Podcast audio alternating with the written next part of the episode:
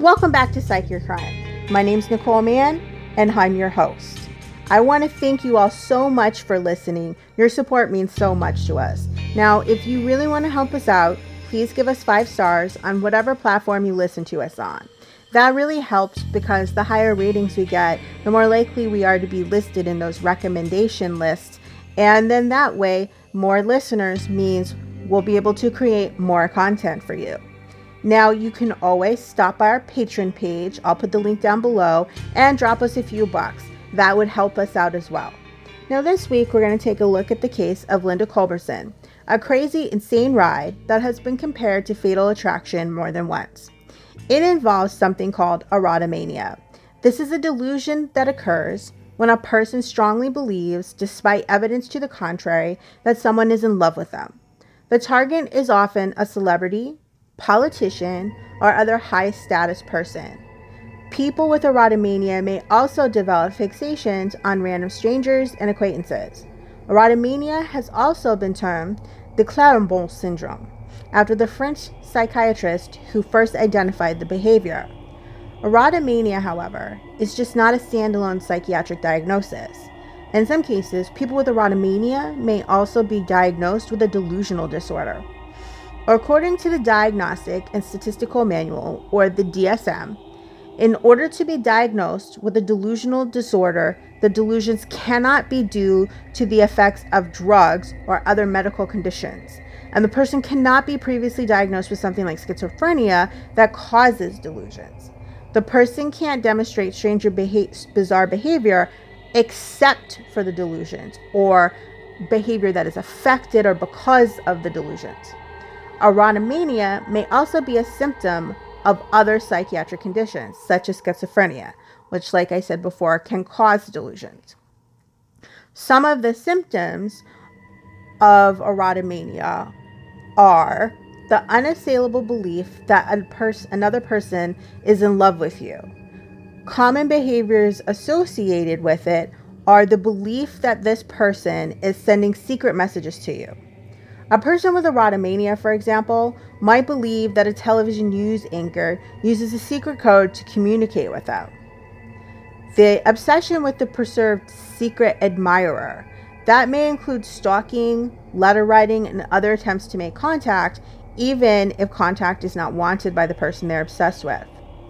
Then there's the belief that the person they're obsessed with is in love with them, despite all evidence to the contrary.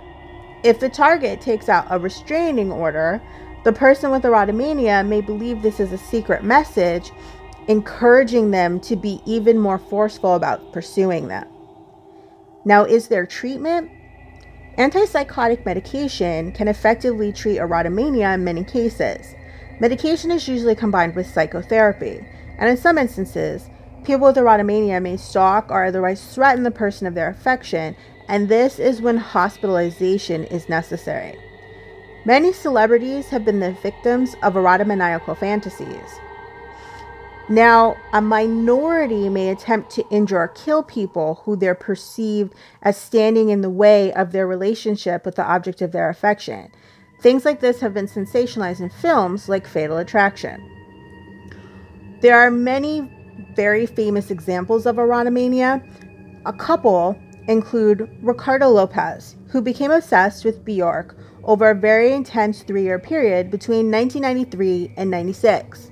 Lopez documented his obsession with Bjork in a diary. Lopez, who was Uruguayan and lived in Hollywood, Florida. Bjork was not his first obsession. Lopez had also been obsessed with Geena Davis, and like Bjork, he became angry when she got into a relationship. In the case of Bjork, Lopez had been writing fan letters to the musician. Although she never responded, in 96, just like with Geena Davis, Lopez became enraged and felt betrayed by Bjork because she got into a relationship with the British musician Goldie. His diary now had become 803 pages long, full of musings and rants, not just about Bjork, but also about his life and feelings of insecurity. Soon, Lopez stopped writing in his diary and instead he started filming a video of what would become 11 tapes, each containing about two hours of footage. Lopez decided he would kill Bjork, and planned to send her a bomb to her apartment in London. He stated, quote, I'm just to have to kill her. I'm to send a package. I'm to be sending her to hell. End quote. Lopez first had the idea of a bomb containing HIV tainted hypodermic needles, but he soon realized that this was going to be way more difficult to put together than he first thought. So instead, he settled on the idea of a bomb inside of a hollowed out book designed to explode upon opening. He planned to kill himself after he posted the bomb to the mail, hoping that Bjork and him could be reunited in heaven. On September 12, 1996, Lopez began filming his final video entry. The, fin- the final tape, which was entitled The Last Days of Ricardo Lopez. The tape starts with Lopez getting ready to go to the post office and mail the bomb to Bjork. Lopez did post the bomb to Bjork London address, only for it to be intercepted by police in London after the discovery of Lopez's body by Hollywood, Florida police in September 16th. Bjork was affected deeply by the discovery of Lopez's plot and made it a point to change her security. Now, another infamous case happened in 2012 when two stalkers planned to castrate and murder Justin Bieber. Now, I'm not the biggest Justin Bieber fan, but that does seem pretty extreme. The uncle and nephew duo of Mark Stoyocki and Tanner Ruane were arrested in November 2012. They, however, were acting under the orders of Dana Martin, a convicted murderer and rapist currently serving two consecutive life sentences.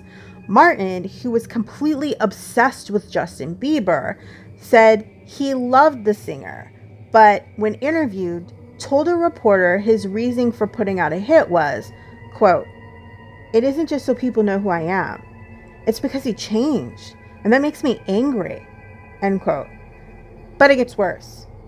I mean, much worse. He also stated in the same interview, quote, If I was free, here's what I would do. I'd put Justin in a cage. I would rape him and put it on YouTube. End quote. Like I said, not a fan, but I wouldn't wish that on anyone. Now, the absolute most infamous Hollywood stalker case has to be John Hinckley Jr. He attempted to assassinate US President Ronald Reagan in 1981 in an effort to impress Jodie Foster. He became obsessed with her after seeing her in Taxi Driver, in which she played a 12 year old prostitute named Iris. When Jodie Foster took a hiatus from acting in order to, tell, in order to attend Yale University, Hinckley moved close to the school, where he took to slipping poems under her dorm room door just to get her attention. When that didn't work, he outlined plans to assassinate the president, claiming that the shooting would be, quote, the greatest love offering in the history of the world, end quote. Hinckley made good on his promise, and he fired six shots into Reagan later that day. Reagan survived, and Hinckley was confined to a Washington hospital indefinitely. Now, this week's case is 28 year old Linda Culbertson. She was always ambitious. In high school, she joined the Future Business Leaders of America with the hope of owning her own business. But at age 18, she became pregnant and got married. Eventually, she was able to start her own business but that fell apart when her husband was arrested and convicted of extortion. After he was sent to prison, Linda and her children moved to Kansas City to live with her mother. After months of looking for a job, Linda finally gets one in January of 1985 at a small boutique law firm called Pearson and Associates. This is run by Donald Pearson. Linda's new boss is extremely demanding, but Linda rises to the occasion. Linda makes herself indispensable, putting together all the legal documents and filings. Linda would come in earlier than everyone and stay later than everyone. Don helps Linda out not long after she comes to work for him by handling her divorce. Over time, Linda and Don become close, with people calling her his work wife as a joke around the office. Eventually, Linda is no longer a secretary and becomes the office manager. Suddenly, Linda's getting flowers and presents delivered to her at work from a mystery man. Linda confides in a friend that the mystery man is her boss, Don. And after about a year of things going like this, the office starts to get weird. One day, it gets vandalized. The intruders destroy pictures of Don's wife and children and trash his office. After the break in, somehow Linda is able to get Don to install a shower at the office so she can spend more time there. She starts staying at the office overnight, more and more, rarely going home to see her own children. Linda would later tell investigators she did this because she thought if she became invaluable to the office, she'd be able to get Don to give her whatever she wanted. But Don's wife is starting to get upset with the long hours and lack of Don being able to come home and spend time with his family, so she surprises him with a Caribbean vacation, leaving Linda in charge of the office. However, immediately after Don goes on vacation, Linda starts receiving threatening phone calls at the office, and the very night that Don leaves the country, the office is broken into while Linda is there alone. The office is trashed, and Linda is found hidden in a closet, so scared to come out that she urinates right there in the closet. The intruders steal office equipment, and Don has no choice but return from his vacation to deal with the burglary. This is just months before Linda starts telling her friends she can't keep up with Don's over the top demands. She says that she does too many personal things for him, she feels like she's his wife. And then she starts telling people that the stress of the job has pushed Don over the edge. Linda now starts showing up with bruises, claiming that Don is abusing her. Linda, however, refuses to leave him when pressed. Linda, concerned for her safety after the break in, starts keeping a shotgun at the office. Don hires a private security company to guard the firm at night. Employees report hearing Linda and Don getting into screaming matches, and several longtime employees start leaving, saying they're seeing the writing on the wall. Linda is even caught pouring brake fluid on Don's car and telling a coworker because she's tired of being the other woman, and she's already done the same to his wife's car. Linda starts hanging out with the security guard, Everson Jacobs, at night. Linda tells Everson that Don is abusive and possessive and won't let her leave to start her own business. Everson tells her about the fact that he is a new father and doesn't have the money to get his own place, so he, his girlfriend, and baby are cramped into his mother's apartment. The two bond over their struggles, and not long after Everson starts working at the firm, on the night of June 7th, 1989, there's another break in. But this time, when the police arrive, they find Don in the elevator shot multiple times with a shotgun. Then they find Linda hysterical hiding in her office with a shotgun of her own and Everson on the top floor tied up. Everson tells police he heard shots and was then hit over the head. Linda tells police she hears screams and shots and hides under her desk. She grabs her gun but can't bring herself to step out and use it. Linda tells police that she hears a man scream, You'll never take me to court again. So, police get permission from Don's wife to search the office. Because remember, Don was found in the elevator, which is technically outside of the office. Once they have permission, they find something bizarre a sawed off shotgun wrapped in plastic, hidden in a closet with ammo.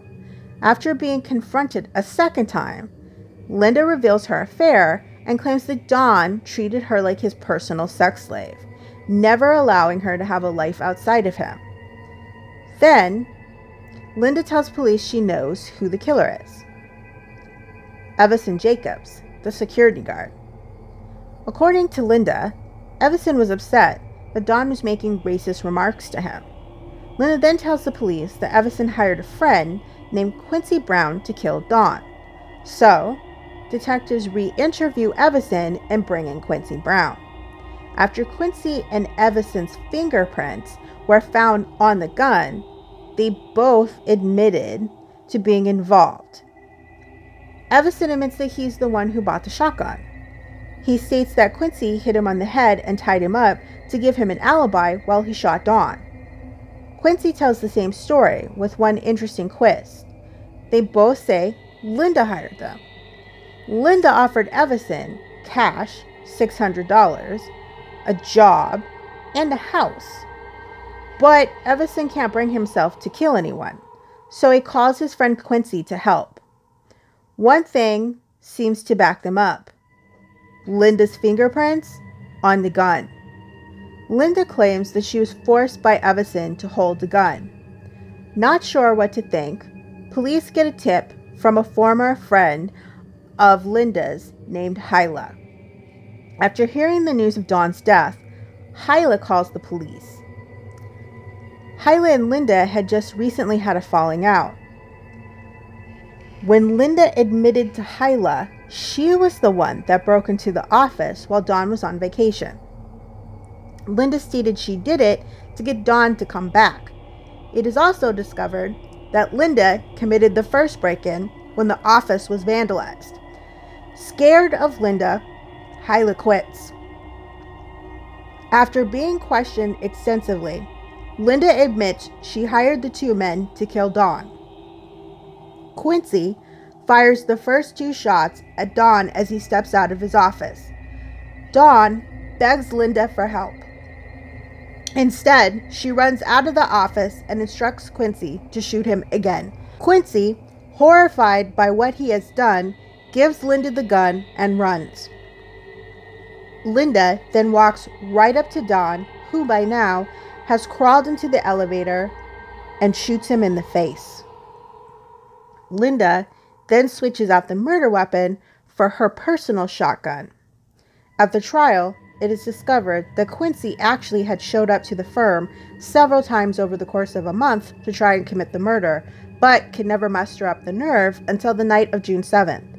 It is also discovered that the years long affair that Linda had told multiple people about never happened.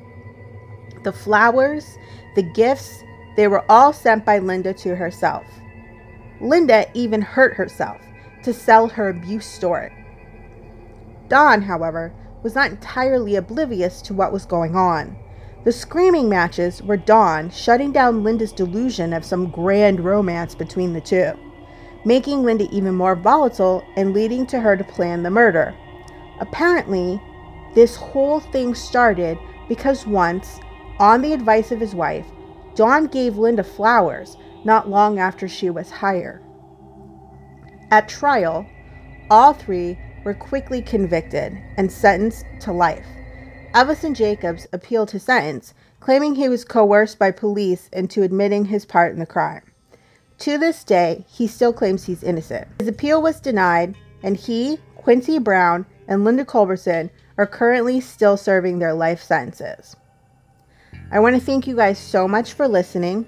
This is going to be our last podcast for 2018, but don't worry, we'll be back again in 2019 with a look into incel culture and how it has inspired someone to commit a mass shooting. In the meantime, I hope you sleep better knowing the how and why people can do such awful things.